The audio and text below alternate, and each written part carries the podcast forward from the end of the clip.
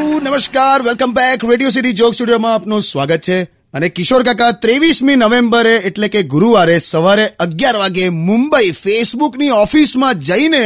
joke studio live કરવાના છે અને મજાની વાત એ છે કે એમની સાથે હું પણ જવાનો છું કોણે કીધું કોણે કીધું તું ખરું જાતે નક્કી કરી લેજે હવામાન ખાતા જેવું લા, લઈ જાઓ યાર કામ લાગીશ કહું છું કોઈ એકદમ ઇંગ્લિશમાં સવાલ પૂછશે તો શું કરશો તો